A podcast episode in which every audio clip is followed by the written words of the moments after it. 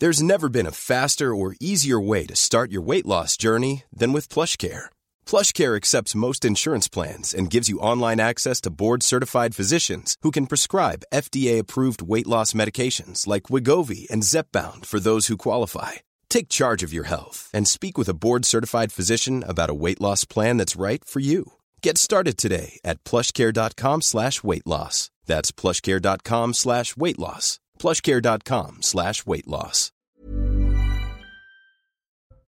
Emmanuel Macron a commémoré le 8 mai 1945 sur des Champs-Élysées quasi vides.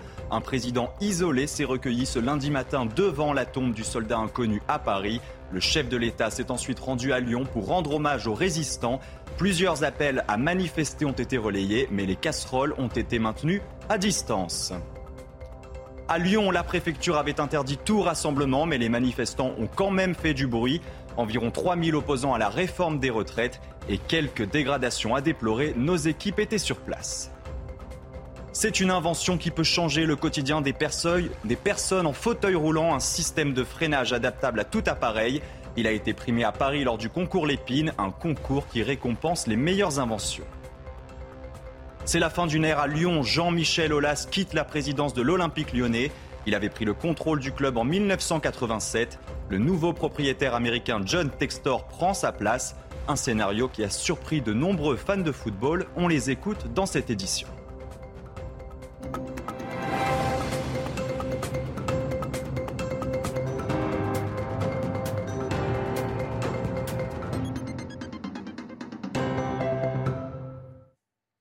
Bienvenue sur CNews, très heureux de vous retrouver pour l'édition de la nuit à la une des commémorations sous surveillance en ce 8 mai, jour de victoire contre l'Allemagne nazie en 1945. Emmanuel Macron s'est recueilli ce lundi matin devant la tombe du soldat inconnu à Paris.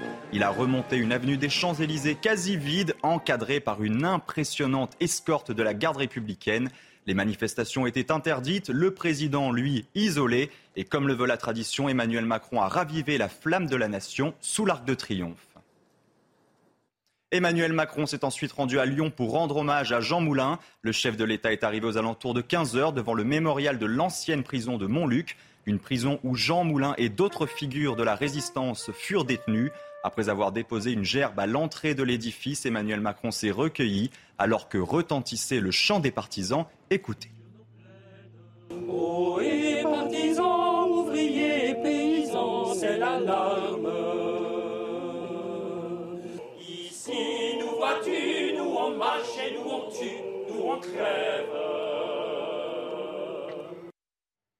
Emmanuel Macron a ensuite visité l'intérieur du mémorial. Notre journaliste Thibault Marcheteau y était. Il vous raconte ce déplacement présidentiel. C'est pendant de longues minutes que le président a visité ce mémorial de la prison de Montluc aux côtés du couple Klarsfeld, mais également accompagné de Claude Bloch, l'un des survivants qui a été interné dans cette prison. Il a pu se recueillir devant la baraque aux Juifs, mais également devant la cellule de nombreux résistants, et notamment celle de Jean Moulin, une petite cellule de 4 mètres carrés seulement au deuxième étage de cette prison. Et quelques geôles plus loin, Emmanuel Macron a pu visiter la cellule du bourreau de Jean Moulin, le boucher de Lyon Klaus Barbie, qui a été incarcéré pour son procès ici une semaine en 1983, à la demande d'ailleurs du garde des Sceaux de l'époque, Robert Badinter. Un procès possible grâce au couple Klarsfeld, présent cet après-midi, chasseurs de nazis qui ont traqué le chef de la Gestapo de Lyon jusqu'en Amérique du Sud. Après cette visite guidée aux côtés du ministre de la Justice et du ministre de l'Éducation nationale, Emmanuel Macron a prononcé un discours où il est longuement revenu sur le rôle politique fondamental de Jean Moulin et je vous propose de l'écouter. Et si Jean Moulin n'a jamais vu la publication de ce programme qui porte son empreinte, moins encore sa concrétisation, il n'a jamais douté de l'issue du combat. La tristesse de ceux qui n'ont pas d'espérance n'avait pas prise sur lui. Car il avait la certitude intime, indéracinable, que la France en laquelle il croyait serait victorieuse, que d'autres, si ce n'est lui, en cueilleraient les fruits, et que la justice triompherait. À noter également que la visite n'a pas été perturbée par les manifestations aux alentours, dû notamment à un important dispositif de force de l'ordre ici à Lyon. La préfecture du Rhône avait effectivement interdit tout rassemblement autour du mémorial, mais les opposants à la réforme des retraites ont quand même décidé de faire du bruit à quelques centaines de mètres de là. Environ 3000 manifestants munis de casseroles et de sifflets. Une manifestation émaillée de quelques dégradations, comme le détail Célia Barotte. Munis de banderoles et de casseroles, les manifestants ont déambulé dans les rues de Lyon en contournant l'important dispositif de sécurité déployé pour la venue du chef de l'État. Une mobilisation contre l'hommage rendu à Jean Moulin par Emmanuel Macron et contre la réforme des retraites. Je vous propose d'écouter quelques réactions de manifestants. Au niveau de la symbolique, en fait, la résistance, elle est du côté de la rue et sûrement pas du côté du gouvernement qui passe en force avec le 49-3 et qui euh, participe à démanteler en fait l'héritage de Jean Moulin et du CNR. Mon grand-père, il a été enfermé à Montluc avec mon arrière-grand-père pour des vrais combats et je crois pas que lui, il les honore avec ce qu'il fait en ce moment à nos enfants. Une déambulation anarchique car non autorisée par la préfecture, ce qui a compliqué la mission des forces de l'ordre pour anticiper les débordements. Des dizaines d'individus radicaux, tous vêtus de noir, ont saccagé des abribus, l'entrée du centre des finances publiques, une banque ou encore les portes de la mairie du 3e arrondissement. C'est des dégâts limités puisque c'est la porte qui est abîmée et le rideau de fer de l'autre côté. Il n'y a pas eu d'intrusion dans la mairie, donc euh, j'allais dire c'est un moindre mal, mais c'est toujours euh, douloureux de voir euh, qu'on s'attaque aux services publics de proximité comme ça et qu'il y a un amalgame qui est fait entre la contestation nationale qu'on peut entendre et, le, service public de proximité qui est, attaqué. Ce n'est qu'en fin d'après-midi que la situation s'est apaisée, place Guichard, et que les manifestants se sont dispersés dans le calme. Beaucoup de Français ont profité d'un week-end prolongé. Et oui, le lundi 8 mai était un jour férié. Il marque officiellement la fin de la Seconde Guerre mondiale en Europe. C'était en 1945. L'armistice que certains ont peut-être oublié, Solène Boulan et Antoine Durand ont tendu le micro dans les rues de Paris. Si certains sont hésitants, d'autres sont incollables sur le sujet. Le 8 mai, jour férié, oui, mais pourquoi? Euh, c'est pas la fête du travail, c'est. Bonne question, non, je me rappelle plus. C'est l'armistice de la Deuxième Guerre mondiale. La victoire de 45, quand même. Le 8 mai, ben, c'est la fête de la capitulation en 1945, la fin de la Deuxième Guerre mondiale. Le 8 mai est officiellement férié depuis 1981, en mémoire de la fin de la Seconde Guerre mondiale et de ses combattants une date importante de l'histoire française. C'est quand même important pour, pour, l'histoire. J'espère qu'on va conserver euh, cette journée du souvenir qui est déjà loin pour euh, certains. C'est encore plus loin le 11 novembre, disons, mais je ne sais pas si on ne va pas réunir les deux dates. C'est une importance symbolique quand même. C'est la fin d'un conflit mondial, euh, bah, par définition de très grande ampleur. Contrairement à la France, la Russie célèbre la victoire le 9 mai, compte tenu du décalage horaire entre Berlin et Moscou. En revanche, elle n'est pas fêtée aux États-Unis et au Royaume-Uni. Et on vient de l'entendre dans le reportage en Russie. Le jour de la victoire se tient le 9 mai. Un 9 mai très modeste sur fond de guerre en Ukraine. Pas de défilé aérien. Et certains défilés militaires ont même été annulés dans une vingtaine de villes du pays. Harold Iman vous explique tout. Le danger de saboteurs et de terroristes constitue la raison officielle dans la réduction de l'ampleur des festivités. Et c'est particulièrement l'explosion de deux drones au-dessus du Kremlin le 3 mai qui a fait redoubler de précautions. Le gouvernement russe accuse d'ailleurs les États-Unis et l'Ukraine de s'être concertés. Donc il n'y aura pas de défilé du tout dans de nombreuses provinces. Et à Moscou, pour le défilé principal qui sera maintenu, il y aura très peu de véhicules de combat ou de missiles et le défilé du régiment immortel n'aura pas lieu. C'est le moment où les Russes défilent avec la photo de leurs ancêtres ayant combattu dans la Deuxième Guerre mondiale, comme le fait régulièrement Vladimir Poutine. Comme l'offensive d'hiver n'a presque rien conquis en Ukraine, il est difficile de voir de quelle nouvelle victoire Vladimir Poutine pourrait bien parler le 9 mai. De son côté, Volodymyr Zelensky promet à la Russie une défaite comme celle des nazis. Le président ukrainien s'est exprimé dans une allocution diffusée sur ses réseaux sociaux. Une prise de parole peu après une nouvelle attaque nocturne de la Russie. Deux civils ont été tués dans les régions d'Odessa et Zaporizhia. On écoute Volodymyr Zelensky. Tout le vieux mal que la Russie moderne ramène sera vaincu de la même manière que le nazisme a été vaincu.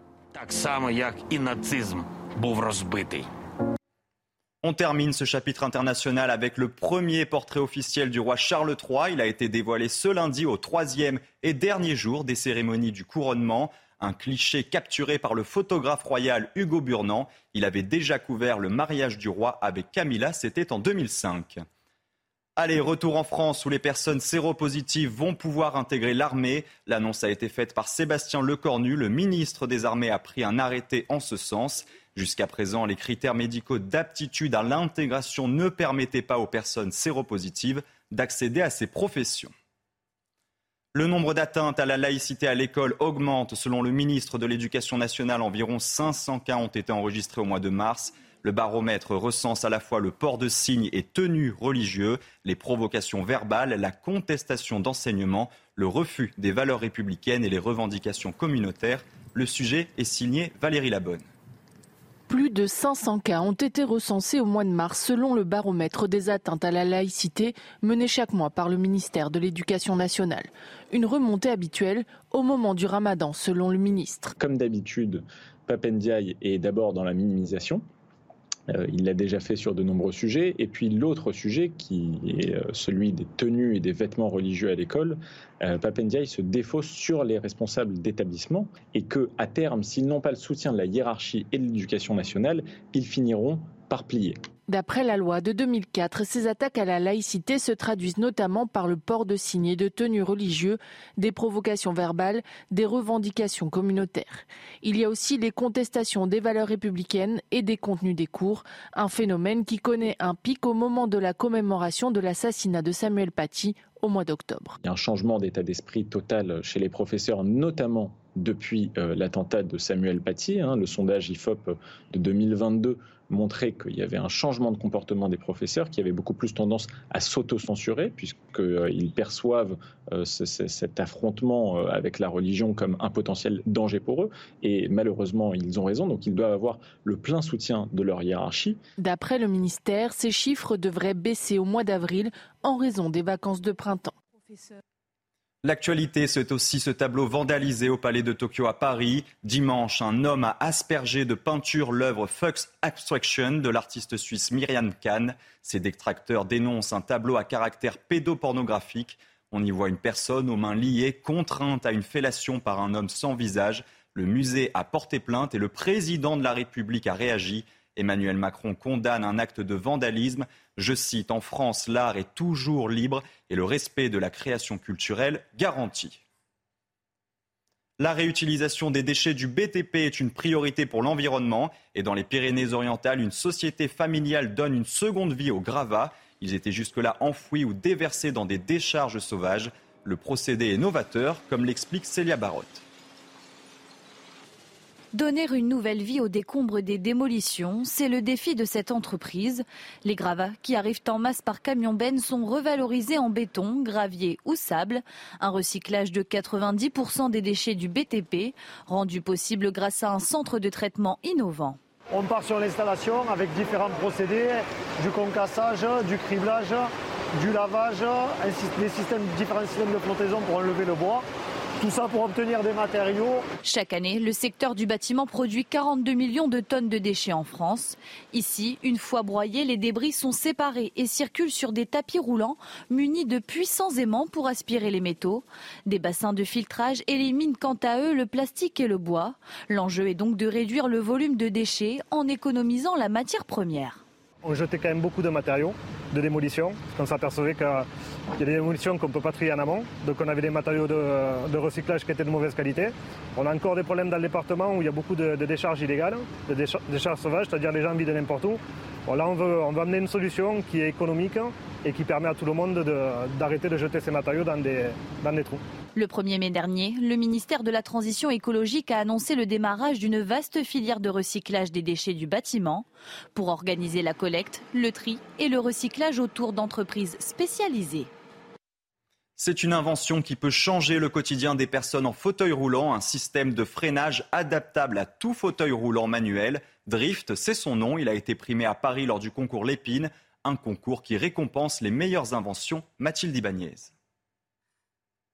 Bien pousser, je peux tirer sur la main courante et freiner le fauteuil roulant. C'est le grand gagnant du concours Lépine. Ce système de freinage permet à l'utilisateur de ralentir son fauteuil avec 5 fois moins d'efforts que sur des roues traditionnelles. Une invention qui coûte près de 2000 euros mais facilite la vie des personnes à mobilité réduite. On a observé un utilisateur de fauteuil roulant qui dévalait une pente euh, devant notre école d'ingénieurs et qui perdait le contrôle du fauteuil roulant. Il avait les mains qui brûlaient, il enlevait les mains, il mettait des coups sur les, sur les roues. Et on s'est demandé, mais pourquoi est-ce qu'il n'utilise pas son frein? Et après, on s'est rendu compte qu'il n'y avait pas de frein sur les fauteuils roulants. Pour cette invention, choisie par un jury de 53 personnes, les gagnants se sont vus remettre le prix du président de la République. Le deuxième prix, le plus important, le prix de la Première ministre, a été attribué à un dispositif anti-inondation. C'est un système gonflable et à l'intérieur vous avez un système qu'on appelle du drop stitch, qui est la même technologie que les paddles. C'est ce qui permet de conférer une énorme rigidité. Donc vous avez un produit gonflable extrêmement léger avec un système de joint et surtout regardez par rapport à la légèreté du produit Regardez la résistance. Voilà, vous avez du béton armé. Les collectivités camping dotées de mobilhomes ou particuliers peuvent commander ces dispositifs conçus sur mesure selon la taille des ouvertures à protéger. Cette année, parmi près de 400 inventions sélectionnées, la plupart ont présenté un geste écologique. Grâce au concours Lépine, les inventeurs font connaître leurs projets avec un objectif, trouver des investisseurs. La fin d'une ère à Lyon, Jean-Michel Aulas quitte la présidence de l'Olympique lyonnais. Il avait pris le contrôle du club en 1987. Le nouveau propriétaire américain John Textor prend sa place. Un scénario, vous allez le voir, qui a surpris de nombreux supporters et fans de foot. On les écoute. C'est une triste nouvelle pour les Lyonnais. Il a passé plus de 35 ans à la tête du, de l'Olympique lyonnais. Après, il faut qu'il y ait une page qui se tourne. C'est la fin d'une époque et c'est la mienne de mon époque. D'abord du dynamisme, un savoir-faire et puis de la, compétence. C'est un grand monsieur. moi, je le connais. Euh, je le connais pas personnellement, mais on le suit, on l'a suivi. Euh, il a amené beaucoup pour la ville de Lyon, sportivement. J'espère que ça peut être un renouveau. Après, moi, j'ai peur que l'âme lyonnaise et le centre de formation en pâtissent. On le remercie euh, vraiment. Il va vraiment nous manquer parce que voilà, il y en a plus beaucoup des présidents comme ça. Il y avait Bernard Tapie avec Marseille, mais voilà. Bah, après, c'est comme ça. Il faut savoir partir. Hein. Allez, tout de suite, le journal des sports avec au programme beaucoup de football. C'est parti. On commence avec de la Ligue 1, nouvel épisode dans l'affaire Messi. Le champion du monde était présent ce lundi sur le terrain du Camp des Loges, suspendu deux semaines par le club jeudi dernier pour un voyage non autorisé en Arabie Saoudite. Lionel Messi était de retour plus tôt que prévu, une mise à l'écart qui n'aura duré finalement que six jours. Et pour rappel, l'Argentin avait présenté ses excuses dans une courte vidéo postée sur Instagram. En première ligue, c'était la suite de la 35e journée. Everton a créé la surprise ce lundi en s'imposant largement contre Brighton. Une victoire 5 buts à 1 qui permet aux Toffees de sortir de la zone rouge. Et de son côté, Brighton manque une occasion de se rapprocher de l'Europe. Le résumé du match est signé Jérémy Pavlovitch. Quatre jours après son succès face à Manchester United, Brighton veut enchaîner. En ligne de mire, la cinquième place de Liverpool. Les Eagles pointent à 7 longueurs mais comptent 3 matchs en moins. Brighton ambitieux donc, mais piégé par Everton après à peine 30 secondes de jeu. Calvert-Levin dans la surface, Calvert-Levin second poteau La reprise de Doucouré, c'est Everton qui a attaqué le plus fort dans cette rencontre 19e de première ligue au coup d'envoi. Les Toffees, eux, sont bien loin de rêver d'Europe. Ils luttent pour leur survie alors Doucouré se sublime. Le centre de McNeil est parfait, 2-0 avant la demi-heure de jeu. Puis les rôles s'inversent, Doucouré pour McNeil qui profite d'une défense apathique et d'un style fautif dans les buts, 3-0. En seconde période, les vagues bleues et blanches déferlent sur la surface d'Everton, mais quand ce n'est pas Pickford, c'est la barre qui repousse les tentatives de Brighton, qui finit par être puni à nouveau par McNeil au bout d'un contre de 80 mètres. Oh McNeil le crochet Oh McNeil l'humiliation McAllister réduit l'écart pour l'honneur mais le supplice des Seagulls dure jusqu'au bout. 96e minute, McNeil s'offre un triplé. 5-1, coup d'arrêt violent pour Brighton qui grille un joker dans la course à l'Europe. Du football anglais toujours et de la Première Ligue, un match spectaculaire entre Fulham et Leicester. Les Londoniens se sont facilement imposés à domicile contre une fébrile équipe des Foxes, victoire 5 buts à 3. Les Cottagers ont déroulé en première mi-temps avec 3 buts inscrits. Et à la reprise, Fulham enfonce encore un peu plus Leicester grâce à Kearney. Les hommes de Marco Silva comptent 6 points d'avance sur Chelsea et devraient finir la saison dans la première partie de tableau.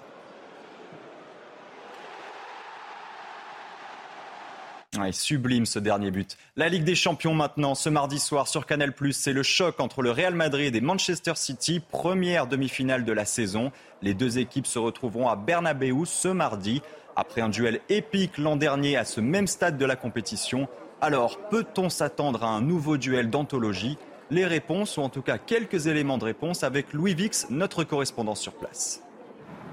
C'est vrai, nous avions euh, vécu une double confrontation épique, d'anthologie assurément, l'une des plus belles de l'histoire de la Ligue des Champions euh, en termes d'intensité, en termes de buts marqués, mais surtout en termes de scénario, parce que le match aller avait tourné en faveur de City, un succès 4-3 l'Etihad Stadium, marqué d'abord par la domination euh, des Sky Blues qui avaient marché sur le Real, mais la saison dernière c'est Karim Benzema qui marchait sur l'eau et d'une reprise de volée fantastique, il remettait les merengues dans le match après un premier but de, de Vinicius et puis surtout cette Panenka Souvenez-vous, ce sang-froid exceptionnel euh, devant Ederson. Euh, il y avait seulement un but euh, à rattraper pour le Real au match retour à Bernabeu, mais ça s'est pas passé comme prévu, bien au contraire, parce que Riyad Mahrez a longtemps cru permettre à City de se qualifier pour la finale, mais c'était avant l'entrée en jeu décisive, ébouriffante du Brésilien Rodrigo. Le ciel était tombé sur la tête des joueurs de City et ils ne s'en sont jamais relevés, puisqu'en prolongation, Karim Benzema avait transformé le penalty qui a permis au Real de se qualifier. Aura-t-on le droit à la même intensité à la même qualité de jeu et peut-être euh, au même scénario. Euh, ce qui est sûr, c'est que c'est une double confrontation euh, que tous les amoureux de football attendent et ça va commencer très fort ici demain soir à Madrid. Restez bien avec nous sur CNews. Très vite, une nouvelle édition. On reviendra bien sûr sur les commémorations du 8 mai 1945 sur des Champs-Élysées quasi vides. Un président donc isolé s'est recueilli ce lundi matin devant la tombe du soldat inconnu à Paris. Le chef de l'État s'est ensuite rendu à Lyon pour rendre hommage aux résistants. Plusieurs appels à manifester ont été relayés, mais les casseroles ont été maintenues à distance.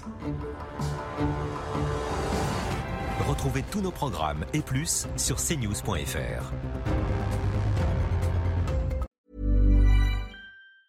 Even on a budget, quality is non-negotiable. That's why Quince is the place to score high-end essentials at 50 to 80% less than similar brands. Get your hands on buttery soft cashmere sweaters from just 60 bucks, Italian leather jackets, and so much more. And the best part about Quince, they exclusively partner with factories committed to safe, ethical, and responsible manufacturing. Elevate your style without the elevated price tag with Quince. Go to quince.com slash upgrade for free shipping and 365-day returns.